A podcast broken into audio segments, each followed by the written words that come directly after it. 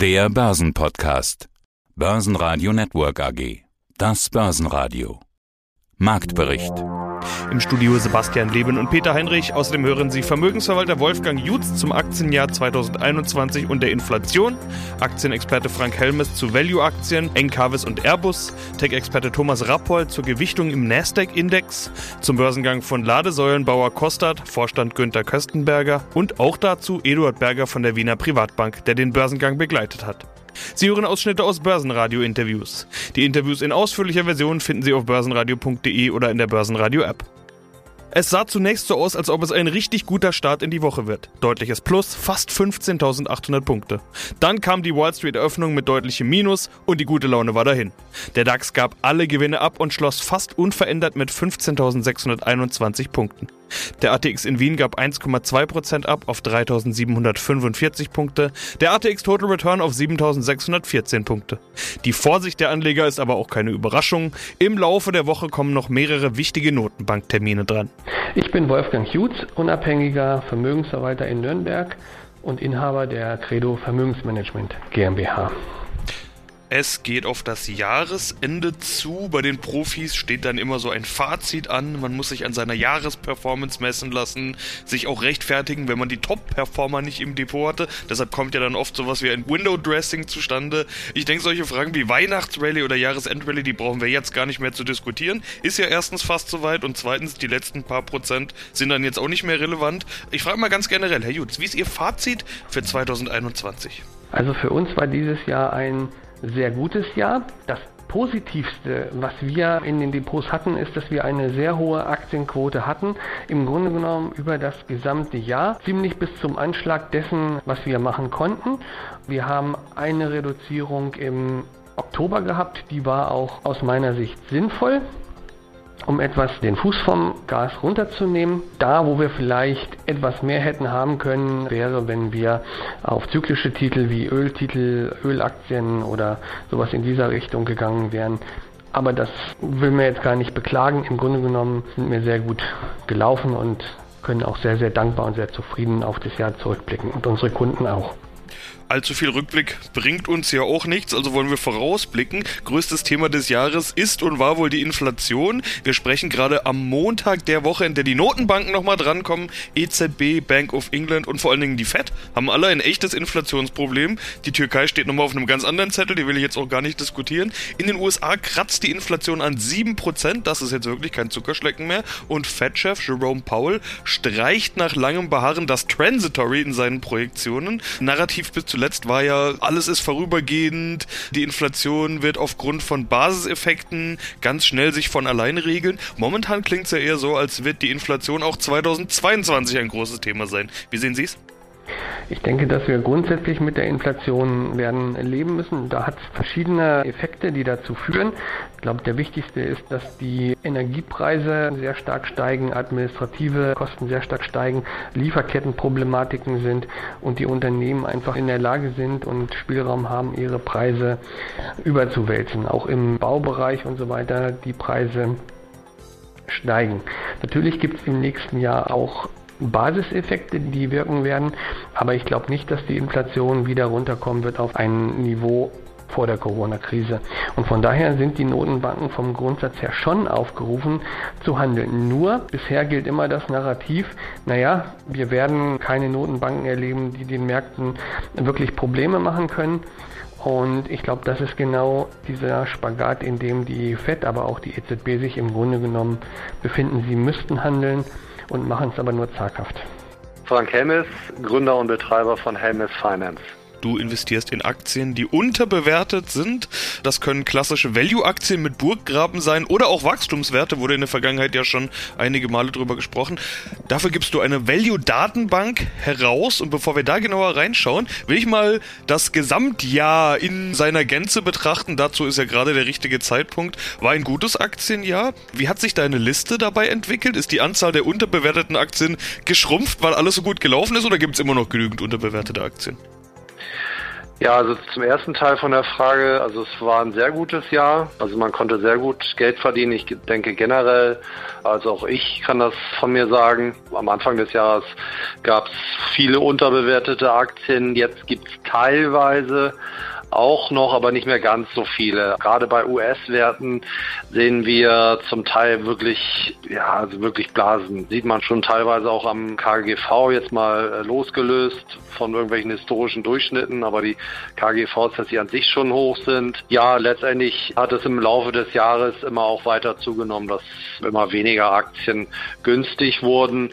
Aber was man sagen muss, es gibt immer noch viele Aktien, auch sehr attraktive, die wirklich günstig und auch äh, damit kaufenswert sind, wo man jetzt nicht per se eine Angst vor einer Blase haben muss.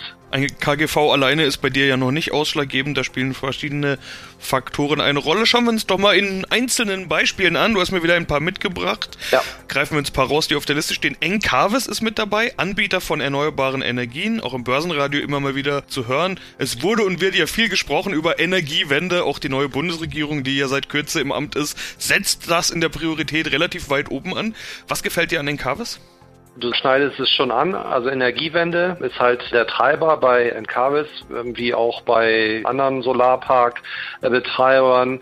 Und das ist aber auch nicht der einzige Punkt. Also was mir da halt sehr gut gefällt, dass die Aktie bzw. das Unternehmen starken Burggraben hat. Also starker Burggrabe bedeutet ja, bzw. großer Burggrabe, dass man nicht so leicht angreifbar ist von Wettbewerbern.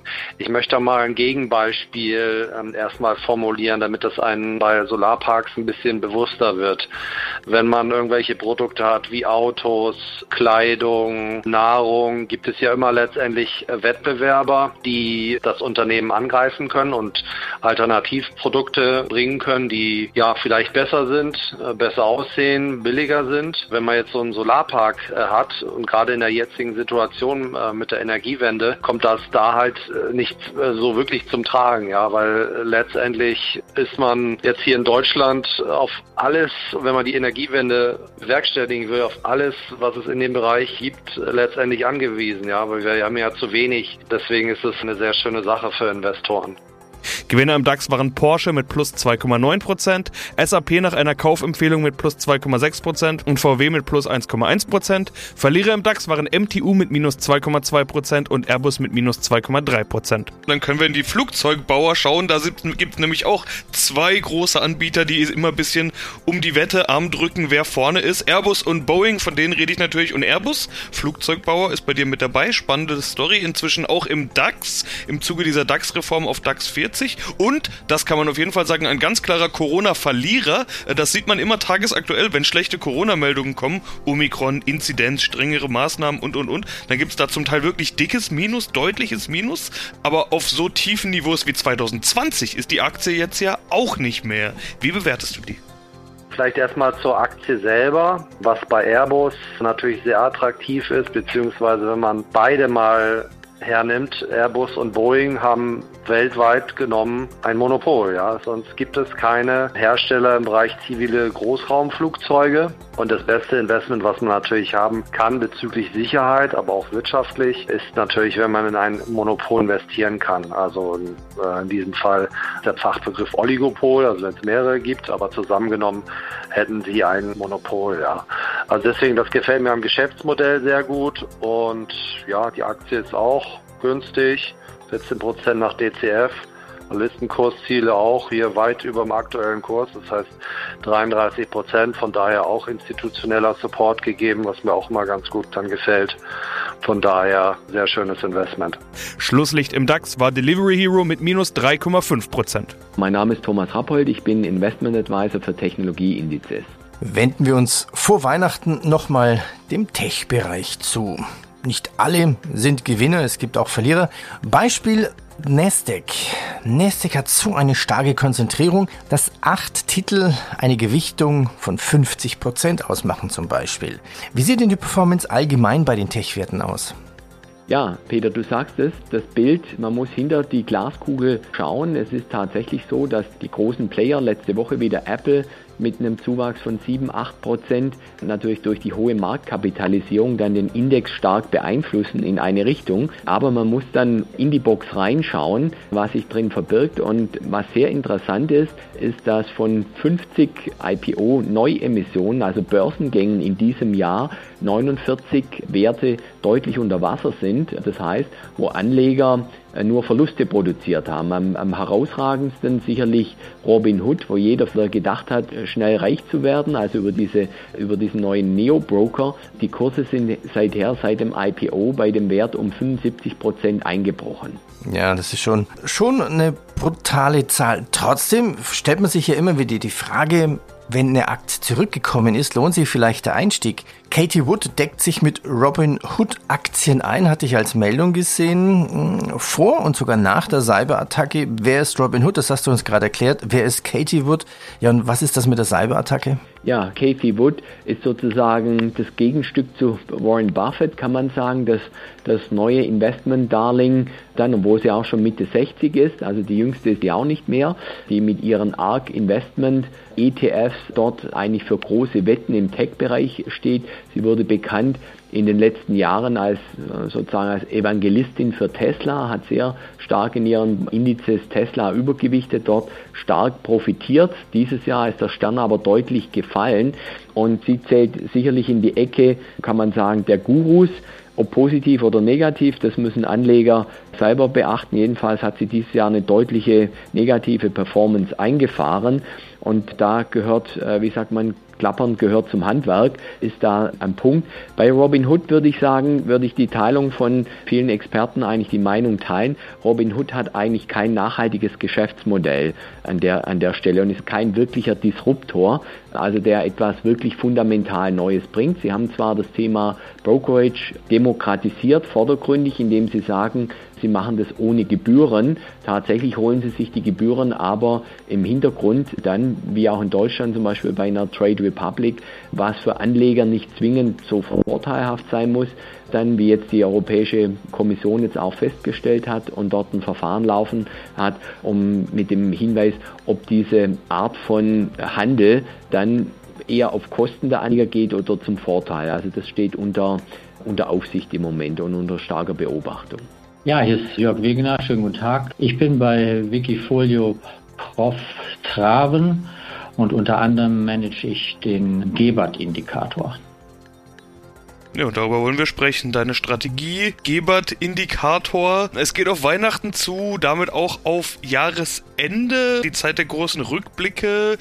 Bei Investoren ist dann auch die Performance immer in den Fokus gerückt. Bei dir steht da ein Plus von 2,8 Prozent. Das ist jetzt wirklich nicht so viel. Vor allen Dingen, wenn man bedenkt, dass bei unserem letzten Interview im Sommer noch mehr als 20 Prozent Plus da standen. Jörg, damit kannst du wohl nicht zufrieden sein, oder? In der Tat, das ist tatsächlich jetzt nicht so gelaufen, wie ich mir das vorgestellt habe. Beim Gebert-Indikator nochmal vielleicht zur Erinnerung. Basis ist einmal das Euro-Dollar-Verhältnis, die Zinsentwicklung und die Inflation. Und vom halben Jahr war es so, dass die Indikatoren überwiegend negativ waren, sodass ich auf fallende Kurse gesetzt habe. Das war dann eigentlich nur im Monat September tatsächlich auch mit einer positiven Entwicklung verbunden. In den anderen Monaten lief es tatsächlich negativ. Und hinzu kommt, dass jetzt im November gab es eine Trendumkehr, sodass jetzt die Indikatoren überwiegend positiv sind. Einzige Ausnahme ist die Inflationsrate, aber das Euro-Dollar-Verhältnis ist sehr positiv für den Euro, nämlich weil der Euro schwach ist. Das Zinsniveau ist sehr niedrig gut für die deutsche Wirtschaft, sodass die Indikatoren überwiegend positiv sind. Seit November Dummerweise hat es bei diesem Trendwechsel gleich im November aber erstmal eine negative Börsenentwicklung gegeben, sodass ich auch hier eine negative Performance im November stehen habe. Jetzt aktuell sieht es ganz gut aus und ich rechne auch in den nächsten Monaten mit einer positiven Performance. Ich muss mich sowieso korrigieren. 2,8 Prozent hatte ich gerade gesagt. Das war heute früh. Inzwischen sind es schon 2,9 Prozent. Also es läuft zumindest Step by Step in die richtige Richtung. Aber wollen wir noch mal drüber sprechen, was denn passiert ist seit unserem letzten Interview damals? Ich habe es mir noch mal angehört. Hattest du dich nämlich so positioniert, dass du von Negativindikatoren gesprochen hast und du bist short gegangen mit einem großen Teil deines Geldes. 50 Prozent waren das damals. Hast also eine Korrektur erwartet die kam nicht und zwar bis heute nicht. Das ganze Jahr war ohne äh, Korrektur. Mehr oder weniger die ganze Performance, die du hattest, hast du durch deine Positionen gegen den Markt dann verspielt oder wie hat man sich das vorzustellen? Ja, genau so war es. Also im September ging es tatsächlich ein bisschen bergab, aber auch nicht so stark, wie ich es erwartet hatte. Ich gehe hier tatsächlich bei diesem Wikifolio rein nach den Indikatoren, die ich nicht selber entwickelt habe, sondern da gibt es einen Analysten, der heißt Thomas Gebert, der schon vor vielen Jahren äh, das entwickelt hat und der immer gesagt hat, wenn der Euro gegenüber dem Vorjahr günstiger ist, also billiger ist, dann ist das ein positives Indiz für die deutsche Wirtschaft, für die deutsche Exportwirtschaft. Wenn das Zinsniveau niedrig ist, ist das ein guter Indikator für die deutsche Wirtschaft, die dann preiswert investieren können. Und eine niedrige Inflationsrate ist günstig für die Binnennachfrage. Mein Name ist Günter Köstenberger. Ich bin Geschäftsführer und Vorstand Rostad E und Rostad Steuerungsbau GmbH. Ladestrom geht an die Börse. Kostat geht an die Börse, an das Segment Direct Market Plus der Wiener Börse, also dann auch im Xetra-Handel aufgenommen. Wie komplex ist eigentlich so eine Ladesäule? Was steckt da an Software drin? Was kann ich im Auto schon tun? Kann ich es vorher buchen? Können Sie da vielleicht mal ein bisschen was erklären, was eine Kostat-Ladesäule so alles kann? Ja, also es steckt da wirklich sehr viel Know-how in einer Schnellladestation. Sie müssen sich einmal erstens jetzt das Technische vorstellen. Das heißt, überall, wo, wo wir jetzt aktuell Strom verwenden, reden wir von Wechselstrom. Und wenn wir ein Fahrzeug laden wollen, das eine Batterie hat, das ist einmal eine Gleichstrombatterie. Das heißt, der erste doch sehr komplexe Prozess ist, effizient Wechselstrom in Gleichstrom zu wandeln. Das ist jetzt mal der erste oder die erste Herausforderung für uns als Ladestationshersteller, hier mal die nötigen Strom für die Batterie umzuwandeln aus Wechselstrom. Und da ist natürlich die Challenge, das so effizient wie möglich zu machen. Das heißt, mit so wenig wie möglich Verlusten. Das ist jetzt einmal ein ganz ein wichtiger Punkt. Wir auch als Hersteller einen sehr hohen Wirkungsgrad, also sehr wenig Verluste. Das nächste ist dann natürlich auch, man kann sich das jetzt nicht nur einfach so vorstellen, dass man jetzt ansteckt und dann hat man seine Stromspannung, die man dem Fahrzeug zur Verfügung stellt, sondern es gibt eine permanente Kommunikation zwischen Fahrzeug und Ladestation. Also wie gesagt, wenn wir eine Batterie laden von einem Elektrofahrzeugen, müssen wir wissen, wie hoch ist die Energie ist aktuell in der Batterie drinnen, wie hoch ist die Spannung, Temperaturen sind wichtig, also es werden sehr viele Faktoren beim Laden überwacht. Ich habe mir mal jetzt von einem unserer Programmierer sagen lassen, dass da permanent um die 800.000 Zeilen Code, Softwarecode permanent zwischen Ladestation und Fahrzeug hin und her gesendet werden, um einfach alle Sicherheitsparameter zu erfüllen und das Fahrzeug so schnell wie möglich und so effizient wie möglich zu laden. Und wie ist das mit der Kommunikation? Ich fahre jetzt quasi auf der Autobahn und müsste laden. Weiß ich dann schon, ob eine Ihrer Säulen frei ist? Ja, also das ist dann der nächste Teil. Also es ist dann im Endeffekt die Kommunikation zum Operator. Das heißt, es gibt einen zweiten Softwareblock in einer Schnellladestation. Das ist dann im Endeffekt einmal, da werden Verrechnungsdaten und Autorisierungsdaten an einen Operator gesendet.